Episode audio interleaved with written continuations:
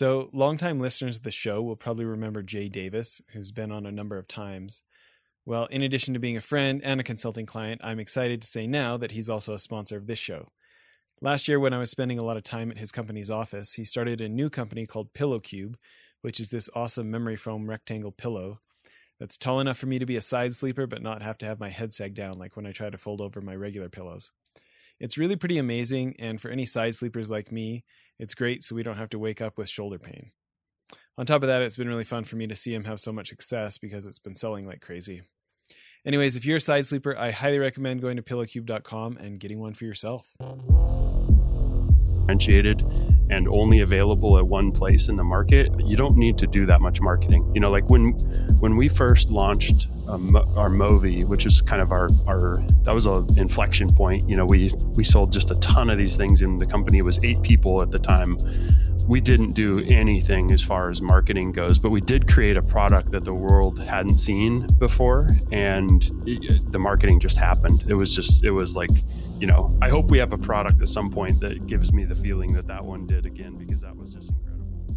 Welcome to Innovation and Leadership, where I interview uncommonly high achievers like top investment fund managers, elite special operations soldiers, startup CEOs who sold their companies for billions of dollars, pro athletes, Hollywood filmmakers, really as many different kinds of experts as I can.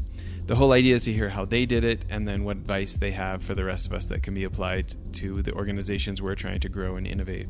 Thanks for listening, and I hope you enjoyed today's show.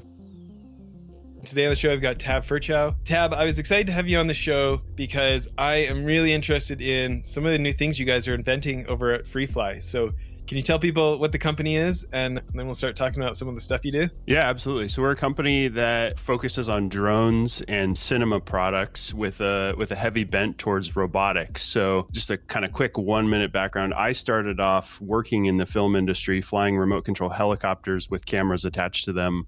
That was originally my hobby, my passion, and it turned into my business. And then it escalated even further to where we were developing these systems and then selling them. So I really started off as a cameraman who just wanted to fly cameras, and ended up building this company over the last decade with other co-founders and the whole team here. So we've just enjoyed innovating in the cinematography space so far, and we're starting to branch out a little bit now. Very cool.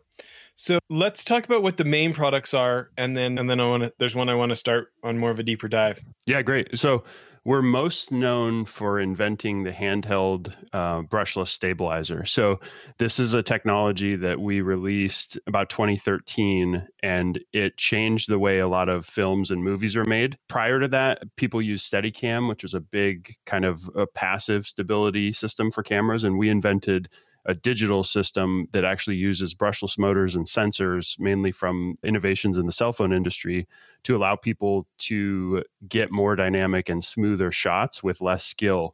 And that was our big kind of leverage point as far as products go, the original Movi that we launched. And then from there, we've branched out into drones. And then we've just released our first camera, which I think you're excited about, which is a high-speed camera. And in the future, you know, we're just trying to continue growing the company's skills and abilities to innovate. I'm hopeful that we have people flying on our drones someday, but we're not quite there yet. We're taking it slow and building incrementally. Very cool. Well, our listeners know that I'm an art school dropout, that I'm an audiobook nerd, that I spent most of my career in finance. But what they probably don't know is that really all that is about the movies. Okay. I was going to art school so that I could be a concept illustrator for the movies. I had this mentor from LA who, you know, he had drawn like stuff for Men in Black or The Fifth Element or all the Batman, you know, all these movies I thought were cool. And he's like, here's the deal. Go to Art Center in Pasadena and then you can get into drawing for the movies. Here's how you do it. And my mentor, who is now a business partner, owns this commercial real estate fund with me and other stuff over the last 20 years. One day he said to me, you realize if you got rich enough, you could just make movies about whatever you want, Jess. And then you could draw pictures for your movies instead of other people's, right? So I'm currently on the 20-year plan of getting rich enough to make my own movies. Okay. And I got my first sales job 25 years ago. And about 10 years ago, I realized if I got better at marketing, I wouldn't have to sell so much. So I've been like pounding the marketing books, taking courses, and And really, like, I see the advantage of people take content marketing to the next level of, like, you know, a Red Bull or a Bloomberg, where it's not just regular content marketing, it's actually profitable, right? Yeah. So like my brother and my partner and I, we bought a Red camera. We really tried to invest in that world. And, you know, we're building this company for that reason. And about 10 years ago, I had the two of them like right on the edge of letting me spend $120,000 on a Phantom Flex 4K. Because nice. I wanted to make our own version of the Slow Mo Guys YouTube channel, you know? Yeah. Which I still think was a mistake, and we should have done it. We could have had 10 years of library going. But what's fascinating is the way that price points and technology and things are changing. Can you talk about this high-speed camera? Yeah. So the high-speed camera was initially developed by one of the early technical members of FreeFly. He had left FreeFly and had moved back to the East Coast to be closer to family and friends.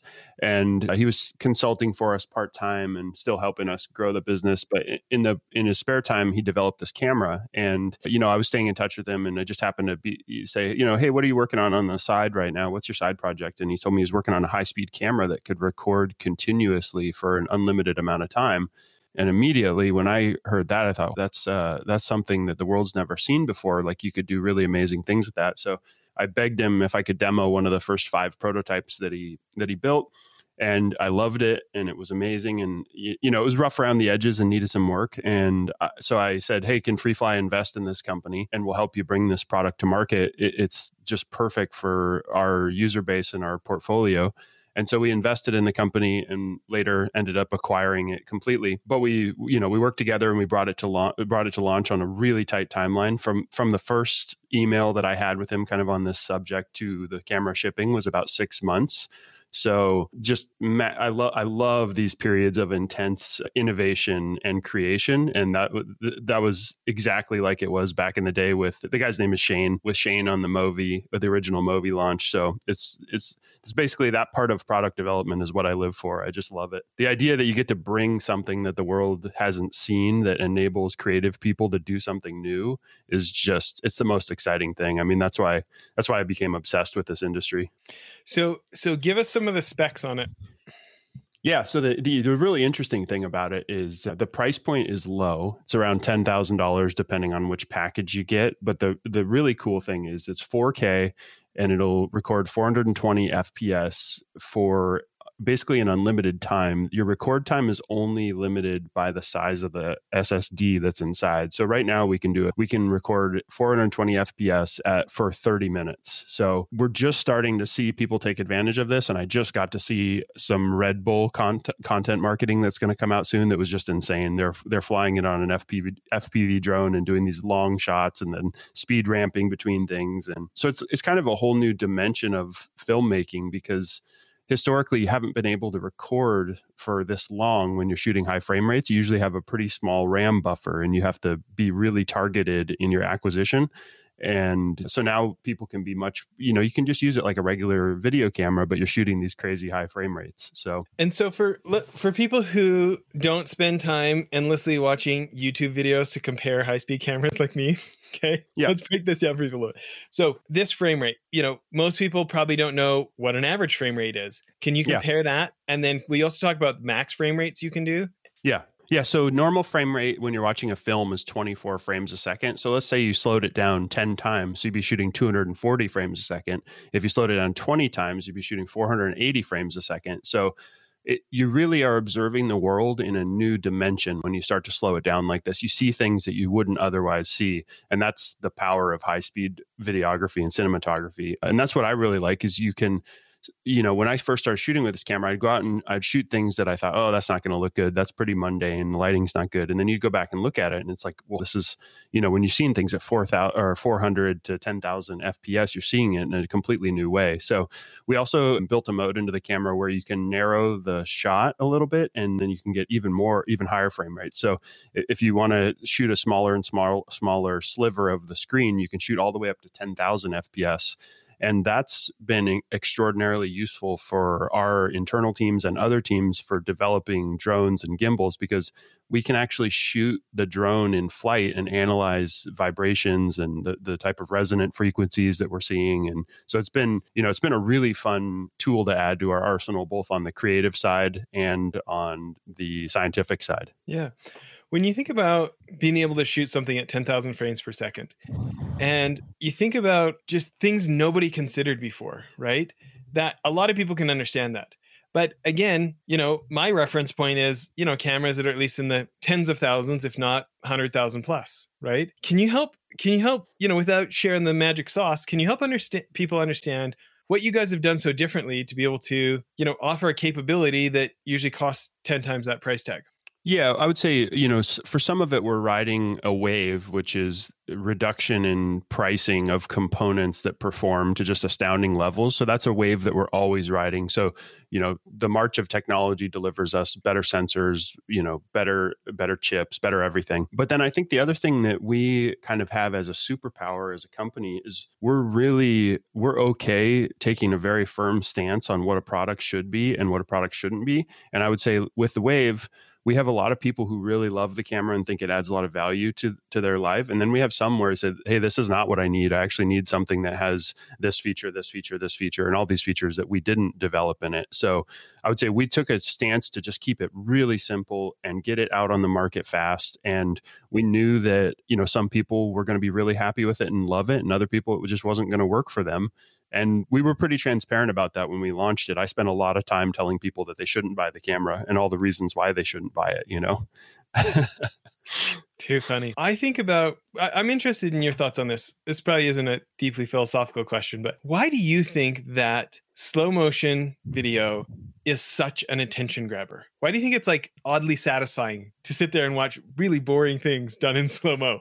Ooh, I mean, I don't know if I can just throw out some ideas, but I think from an evolutionary perspective, we've just watched everything in the world at our normal frame rate. And so I think the thing, you know, the frame rate of our eyes and our brains. So I would say my overall observation of cinematography and in the creative industry trends since I've been in it, last 20 years, let's say, is anytime you can come up with anything that's novel, it will grab eyeballs, and thus it's extraordinarily effective for marketing. So like when I first started back in the drone industry, no one had ever seen the perspectives that drones could get. And so it was the same type of thing. People were really, really obsessed with those perspectives. And I think the amount of things that have been filmed in slow motion is still relatively low, and people haven't seen a lot of it. So I think it's just a scarcity thing. It's just a supply and demand. And yeah, I think the other thing is you can make things that are boring or poorly lit or, like, you know, all kinds of things. You can make them look extraordinary in slow motion. So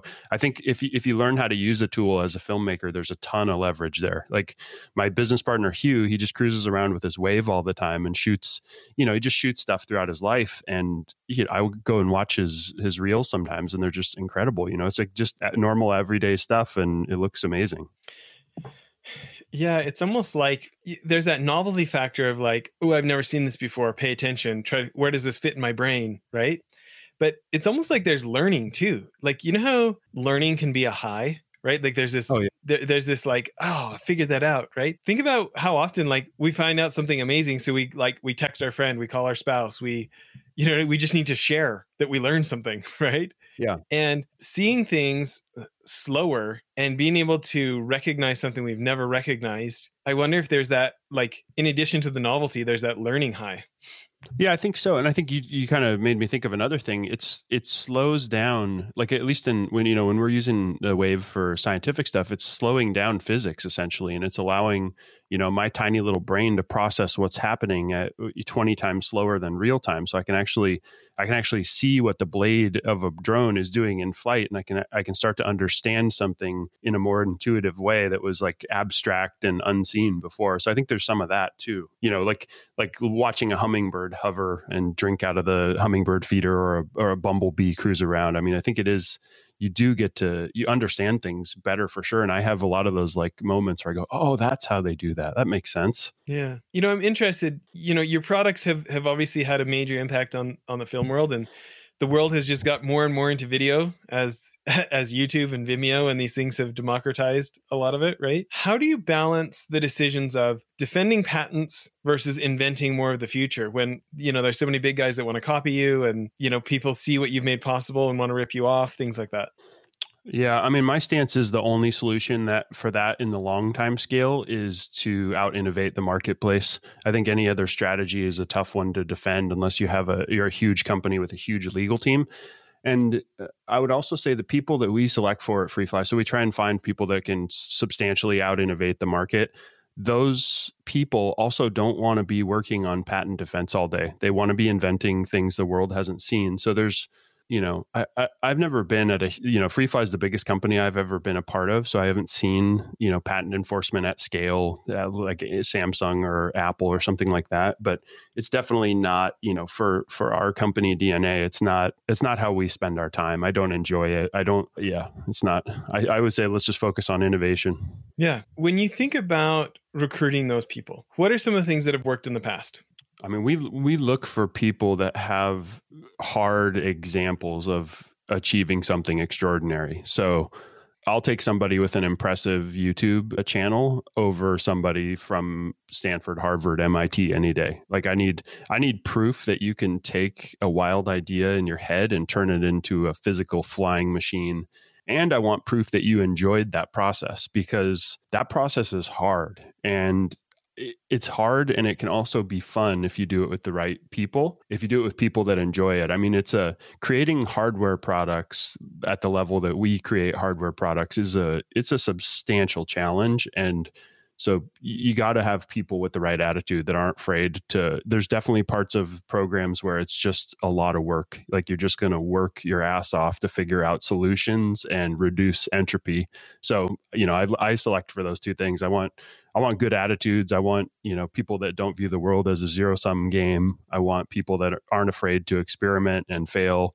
And then, you know, people that love this domain. Yeah. I'm guessing it's got to be rewarding as well to see like major movies or TV shows or folks like that actually using something that you guys invented. Oh, it's incredible. I mean, I was watching just last week, an Apple TV, I think it's called Mosquito Coast or something like that, with my wife. And I was remarking that I was like, wow, that was an incredible aerial shot. It was like a really long one take.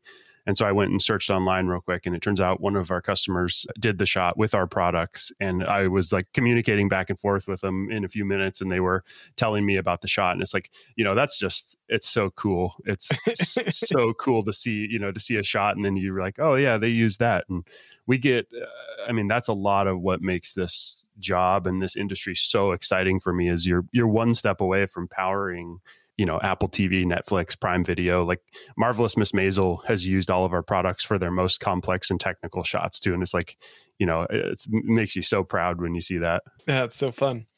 Well, tell me about this idea of bringing on the right kind of talent, right? So one, there's finding them, right? So, yeah, you know, we need to see evidence.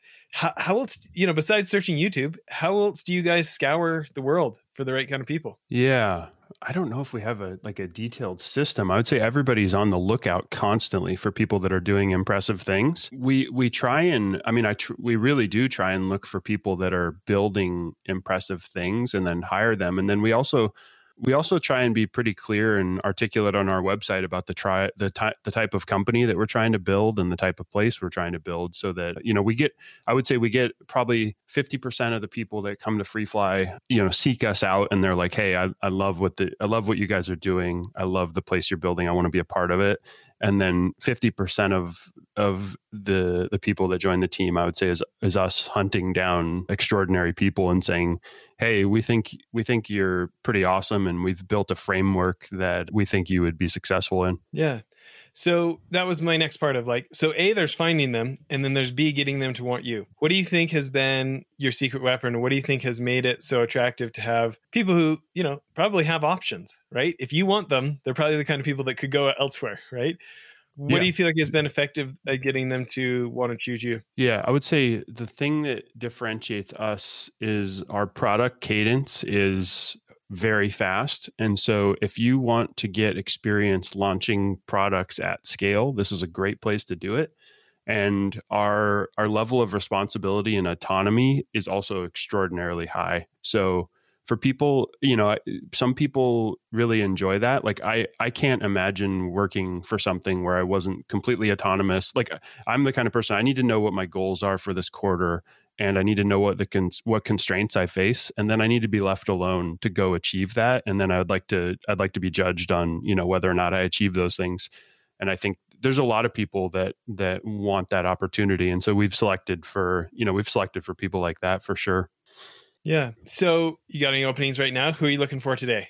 What kind of positions are you looking for? Yeah. I mean, the Wave team has openings, machine learning, computational photography, videography. Our drone team is growing really, really fast. So if you're interested in any domain within drones, I would say we have openings for any of them. So if you're interested in motor control, if you're interested in motor design, if you're interested in flight controls, if you're interested in app design, ground control design, mechanical design, we're hanging on for dear life. There's been a lot of, you know, there's a lot of geopolitical stuff going on that is creating some intense tailwinds for U.S. drone manufacturers. There's kind of a real strong push towards, you know, supporting U.S. drone manufacturers, and we're kind of caught in that and trying to keep up as best we can. Yeah. What do you mean by that? Like just because there's been so much coming out of China and elsewhere, or what? Yeah, I mean, it's a big problem statement to really pick apart and understand. But I would say for whatever reason, there's definitely a strong sentiment against foreign drones in the United States right now. And, you know, I think it's great for the U.S. drone industry. We have some, you know, some of the competitors from different parts in the world are doing extraordinary things. And, you know, we need to put the pedal to the metal to keep up for sure. Yeah, interesting.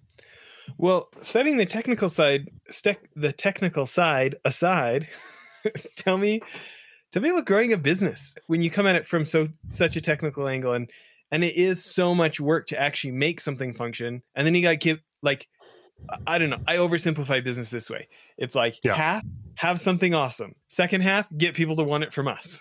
Yeah. How do you approach the second half? Yeah, we honestly have focused almost entirely on the product side, and then we've let sales and marketing fall where they may. And I would say we've done, so we're coming up on our 10-year reunion as a business, and I'll just kind of give you the things that I think are interesting about us. So we're entirely self-funded. We've never taken any outside funding. So we've bootstrapped a hardware business from scratch, which is relatively rare. And I think, you know, we have just really focused on making sure that our moat is that our products are fantastic. And I would say we're way less good at marketing and sales than we should be. And I want to get better at that in the future.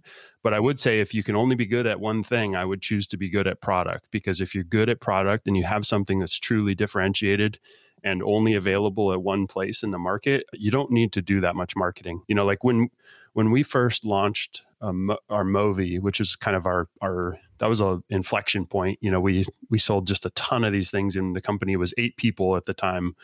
We didn't do anything as far as marketing goes, but we did create a product that the world hadn't seen before, and the marketing just happened. It was like, you know, I hope we have a product at some point that gives me the feeling that one did again, because that was just incredible.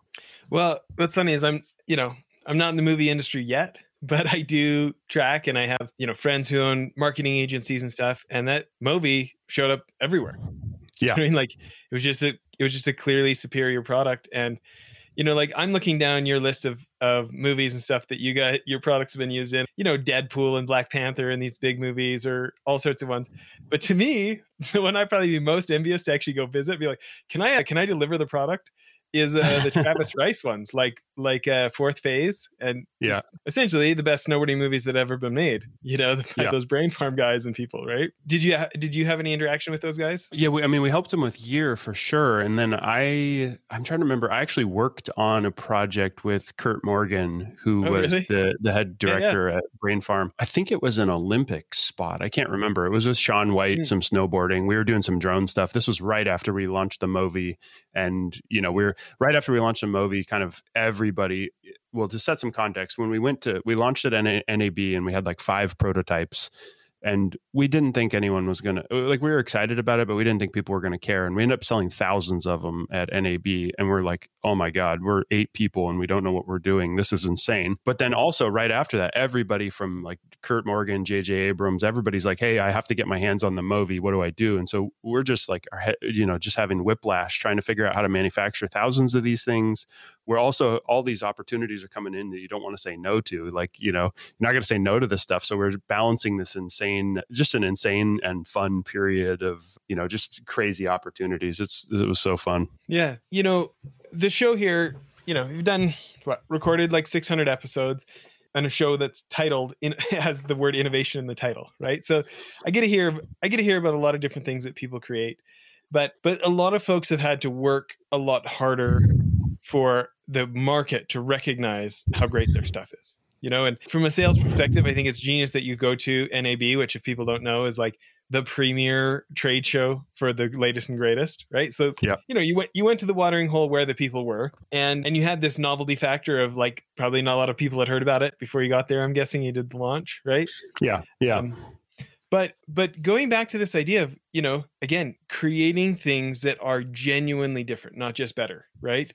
So whether it's the Movi, whether it's, you know, a high-speed camera that's $10,000 instead of $100,000, what are some of your principles for drastic innovation instead of slight improvements? Yeah, I mean, my biggest shortcut for step change functions in products that I think about it like this. I think about the fact that I likely only get to be a part of 20 more projects before my career is over. And so I think of it, you know, I forget the exact quote, but Warren Buffett says he thinks about his investments like that. Like he's going to pull 20 more, he's got 20 more pull tabs to pull. And I think about that from the product perspective. So I spend a lot of time thinking about like, you know, in the early days, you think, well, can we build this thing? And now we're kind of at a point where I think we can build anything we want. So we spend a lot of time thinking about like, am I going to allocate a year of my time, a year of my focus, a year of my soul to developing this product? And if we do it and it's successful, is the reward big enough? And I don't mean just the monetary reward. I mean, kind of, you know, will it stack up with our previous products and make future free flyers proud of what we've built? And so, you know, I think I just use the trick of projecting forward in the future and then trying to really be honest about whether or not I think it's a valuable use of time.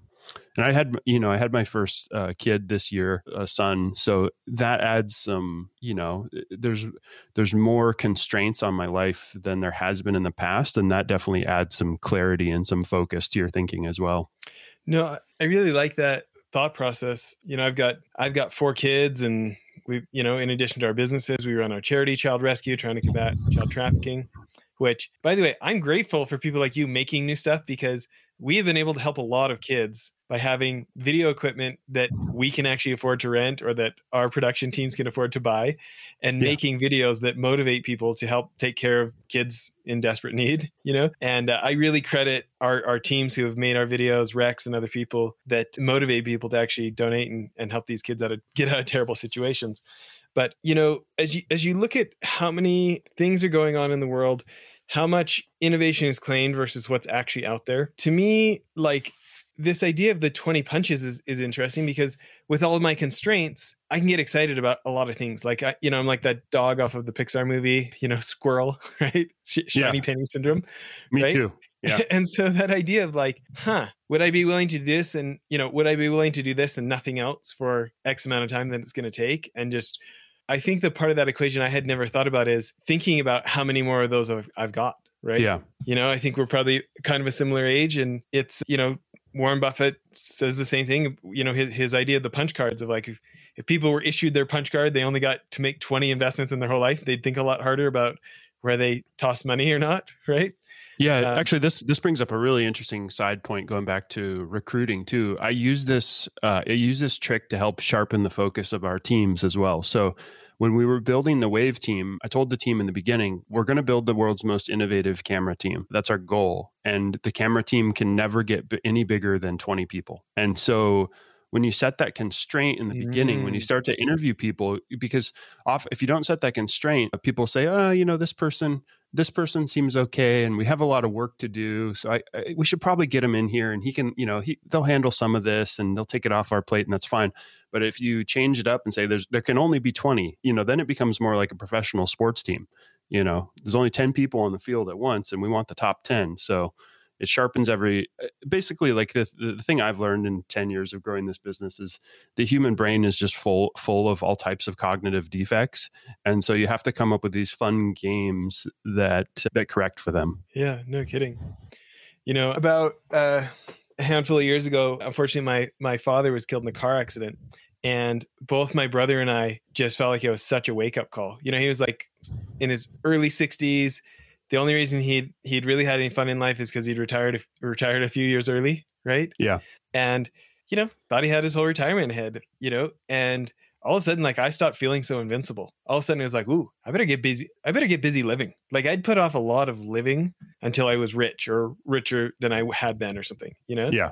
And like, same thing with business. Like, I think about some goals I've got. I want to make a lot of money and pay for Child Rescue, right? Join Warren Buffett's giving pledge or something, you know? Yeah. And I probably can't mess around with a lot of mediocre businesses and get that done. Yeah. Like, that's like, you know, for sure. And I'm sure that's like a cliche thing for people to hear, but it, I don't know, it really changed me. I mean, I had that same experience when I had my son too. It was, I knew intellectually all the things that I knew all the how short life was and the time was marching on and there's, you know, blah, blah, blah. But I really felt it when I had him. It was like a bit flipped in my DNA and said, you know, maybe it's just hitting that milestone or something. I don't know. But it was very much like, hey, time is finite and you should be really thoughtful about how you spend it. You know, try and spend it in ways where you actually have leverage. Yeah. You know, it's funny, those different milestones, right? You saying that made me think of another one. Like, I was pretty young when we started having kids. I was like 24 when we had our first one, right? But she is 16 and went to prom this year. And I was like, oh my gosh, she's going to move out in like 3 more years. Like, did I get in all the stuff I meant to do as a dad? Yeah. And, you know, like, do I have time to mess around with other stuff? It's like, I guess it's just made me more honest about how much time I've got. And that's, I think in my life, that's not something I've been super honest about. I was the guy who was like, oh, I got 5 minutes to get 5 minutes away. Why don't I check my email really quick? Right. Yeah. And it's like, it's been a tough thing for me to like choose discipline when that's not my preference. My preference is to do it all. Yeah. It's, I mean, for me also, if I pay attention to the last 10 years, the value is concentrated in a small series of decisions that were made, and the rest of the time was basically useless. And so, not useless, but it was very, very low value compared to the high value times. You know, like choosing to build the Movi, that unraveled into a massive business for us. You know, that actually didn't take much work. It was just lucky. And so, you know, I find, especially where we're at as a business, the biggest leverage comes from saying no to things rather than saying yes, and just spending a lot of time thinking about, you know, like, is this good enough that we're going to point the company towards it? Yeah. You know, that 80-20 principle, the whole idea of those very few things, you know, the ratio is not typically 80-20, you know, in the finance industry, like 40 act funds. So that's like mutual funds, people like that. It's the 83. Okay? 3% of the firms have 80% of the assets under management, right? Yeah. And the other 97% of the firms have to argue have to fight tooth and nail for the other 20%, right? Although, you know, PS, we have to talk about this for 1 minute. The Tabb Firchau user manual, I love the self-awareness here. Where did this idea come from?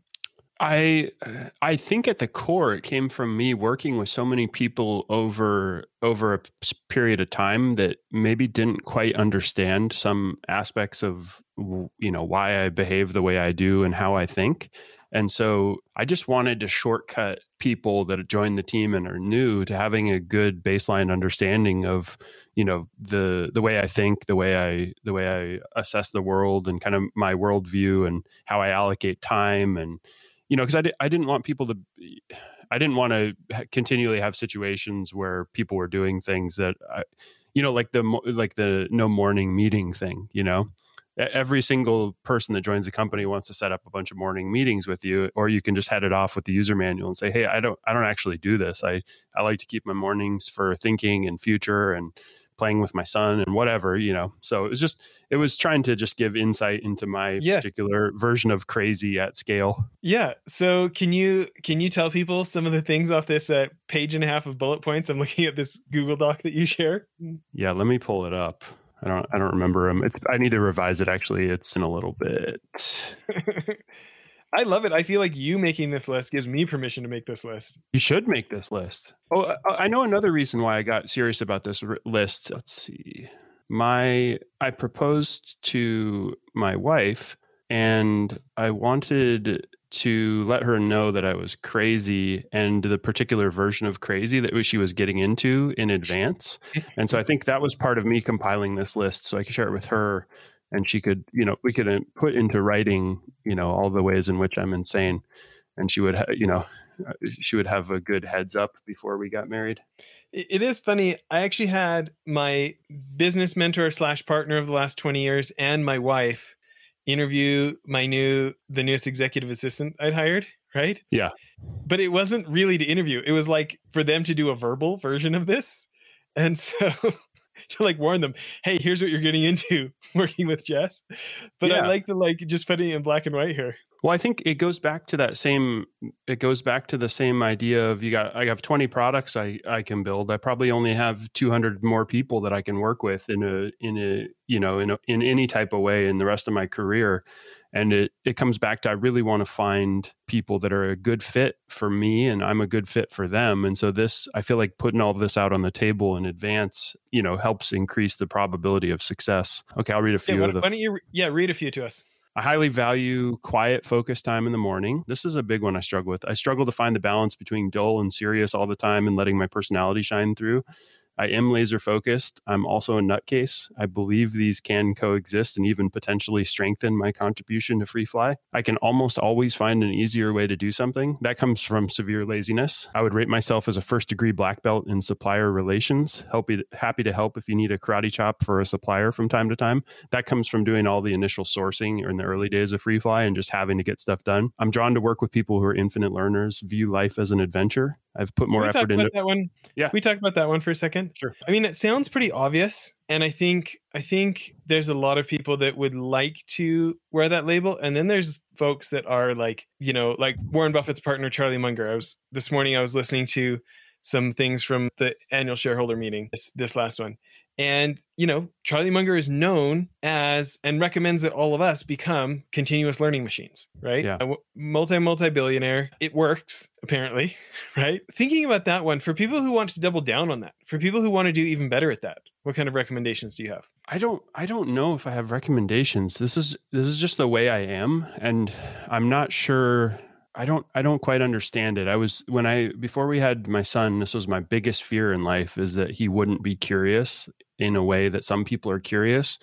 And I don't know if that's something that we squash out of people via the educational system that exists and kind of the conformity there, or if this is a variability and, you know, it's a variable in human personality. I think what I see a lot of people struggle with is you really truly have to be innately curious and excited about what you're learning about. I see a lot of people that they want to be I read a lot of books. I love reading, but I see people that want to be a reader and they force themselves to read whatever somebody else said they should read. But I think it really does have to come from, I mean, as anything in life, if you want to do it to the level that Charlie Munger does it, he's not doing it to be competitive with Warren Buffett. He's doing it because he's curious about architecture and physics and you know, he wants to read Richard Dawkins and understand, you know, evolutionary biology, and he wants to understand the objective reality in the most fundamental way possible because he thinks it's going to give him an edge in investing in businesses and finding value. And I think those two are inspiring because their thirst for infinite learning has kept them sharp. You know, Warren Buffett's still sharp as hell, and he's drinking. If he truly is drinking 3 Cokes a day, I don't know how that's possible. So. Yeah, there's that use it or lose it part of brain, right? Yeah, neuroplasticity and myelination. You know, there's something that you brought up that made me think. I I read so many books that people started to like, I started to feel important because people would make a big deal of how many books I'd read. Right. So then it kind of became like this, you know, I got a sense of feeling of importance for reading so many books. Right. And then I found myself starting to listen. I don't read any books. Okay. I listen on Audible, but I started trying to listen to all the important books, right? The books that people are going to talk about.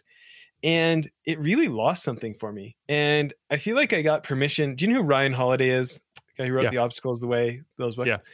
There's this post from him, I don't know, a couple, 3 years ago where he said, maybe we should be less concerned about how many books we read instead of how many times we've read the right books. And he lives that with how many times he's read Marcus Aurelius's Meditations, right? But it really gave me permission to begin to look at everything I put on my phone and go, this one's not doing it for me. I'm not going to finish it. Just because I bought it, I don't need to finish it. Just because everybody else likes it doesn't mean I need to listen to it. And just stay more dialed in with my curiosity. And it's really helped. And I have listened to way less number of books. I still listen to 3 to 4 books a week typically, but almost invariably, 2 of those are repeats of the books that are the most helpful to me instead of new ones, you know? Any thoughts about all that? Yeah. I mean, I think curiosity is like a flywheel. And so when you encounter things that are decreasing your curiosity or your enthusiasm, I'd stop it immediately, cut it out. So I think, Naval, I can't remember the exact quote, but he had some great quotes about that too, about how he jumps around in all these books. I think people get it in their mind that they have to stick to it and finish a book. And, if I get bored with a book, it's out, there's some days I'll be reading Dawkins and I'll think it's the most amazing thing and most insightful thing in the world. And then I pick it up another day and it's not what I need. I mean, it's the same thing with podcasts. Sometimes I want to go super deep on evolutionary biology, and then other mornings I jump in the car and I click one of those on. I think, man, this is so boring. I don't care about this animal. Get out of here. I need to learn about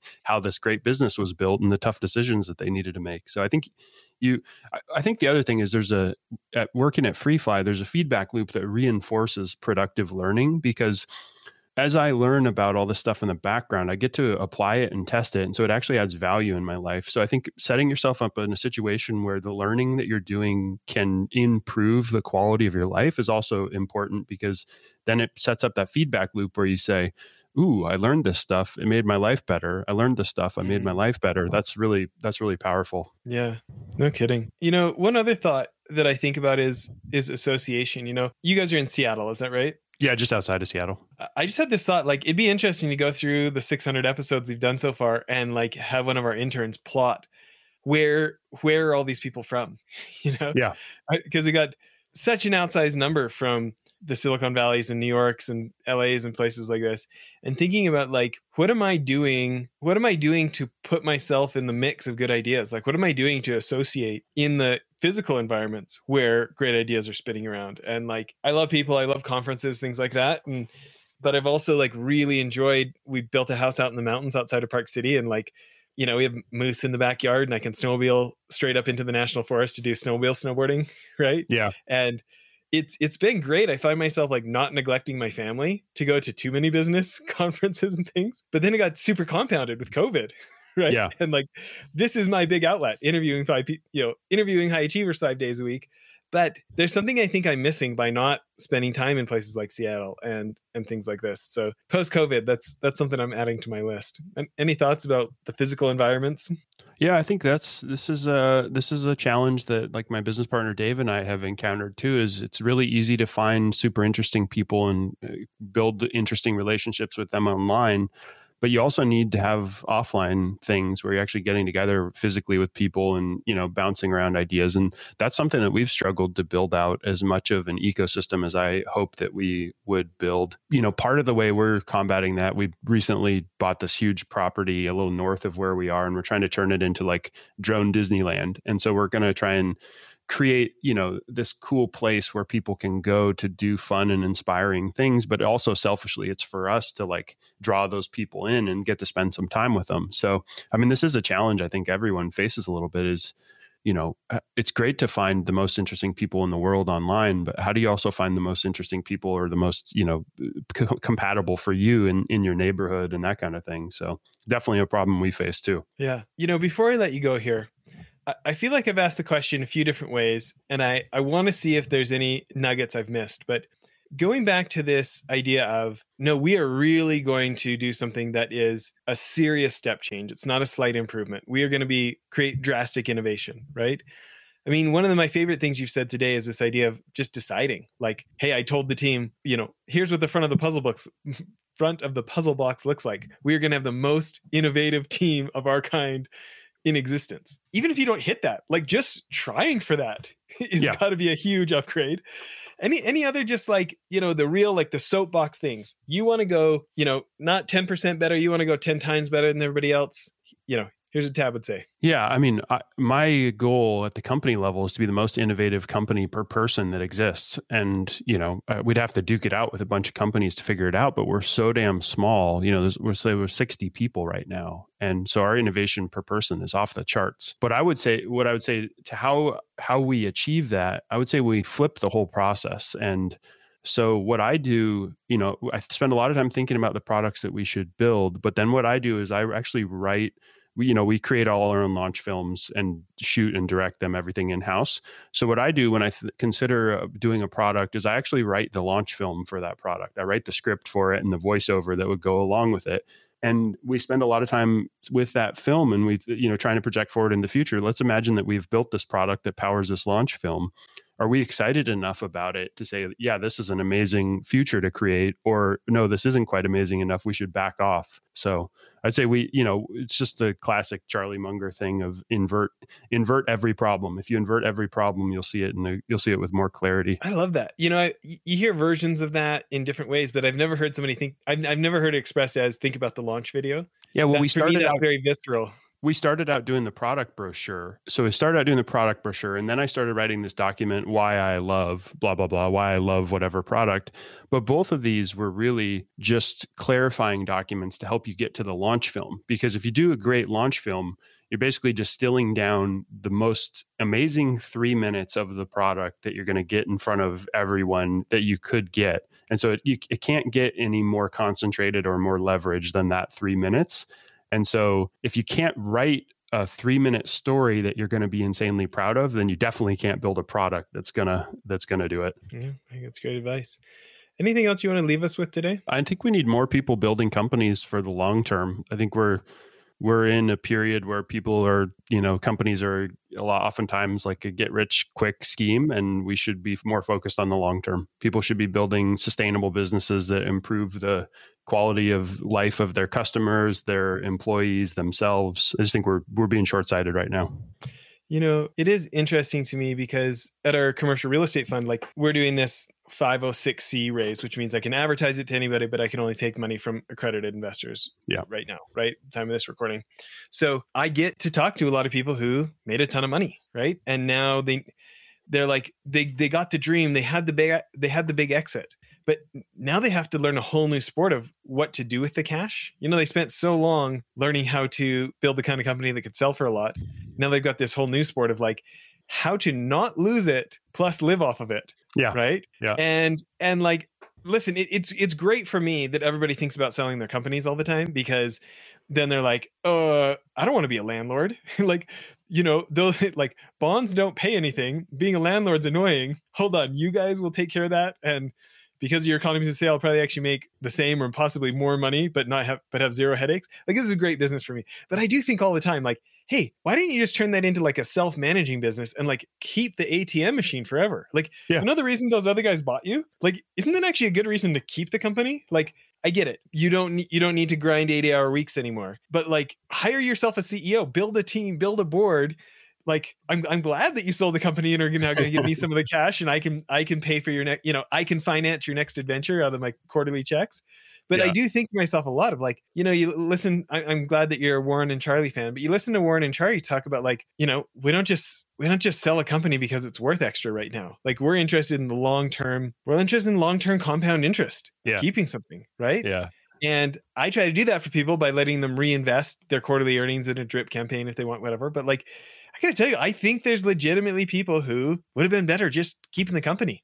Oh yeah, for sure. I mean, we've had a bunch of people try and acquire us at, you know, outrageous sums of money, and we passed on all of them because at the end of the day, you know, all we would do is go try and do this all over again with a little bit more money in the war chest, but we'd be set back, you know, 5-10 years to find all this. And, you know, it takes time to build the team and the process and all that stuff. So yeah, it seems, yeah, I'm very much like, I want to build long-term. Yeah. Like, don't get me wrong. We're trying to buy buildings and hold them forever, right? If somebody gives me an absurd price, we will let a building go and reinvest it into some other undervalued building elsewhere. Yeah. That's not like the mindset of it. The mindset is like, how can we build stuff that pays for the long-term, and you have your time back to move to your next adventure, like to add on top. Yeah, anyway, for sure. Love it. Well, listen, I hope everybody goes and checks out freeflysystems.com. Tad, thanks for doing this. I'd love to. Thanks.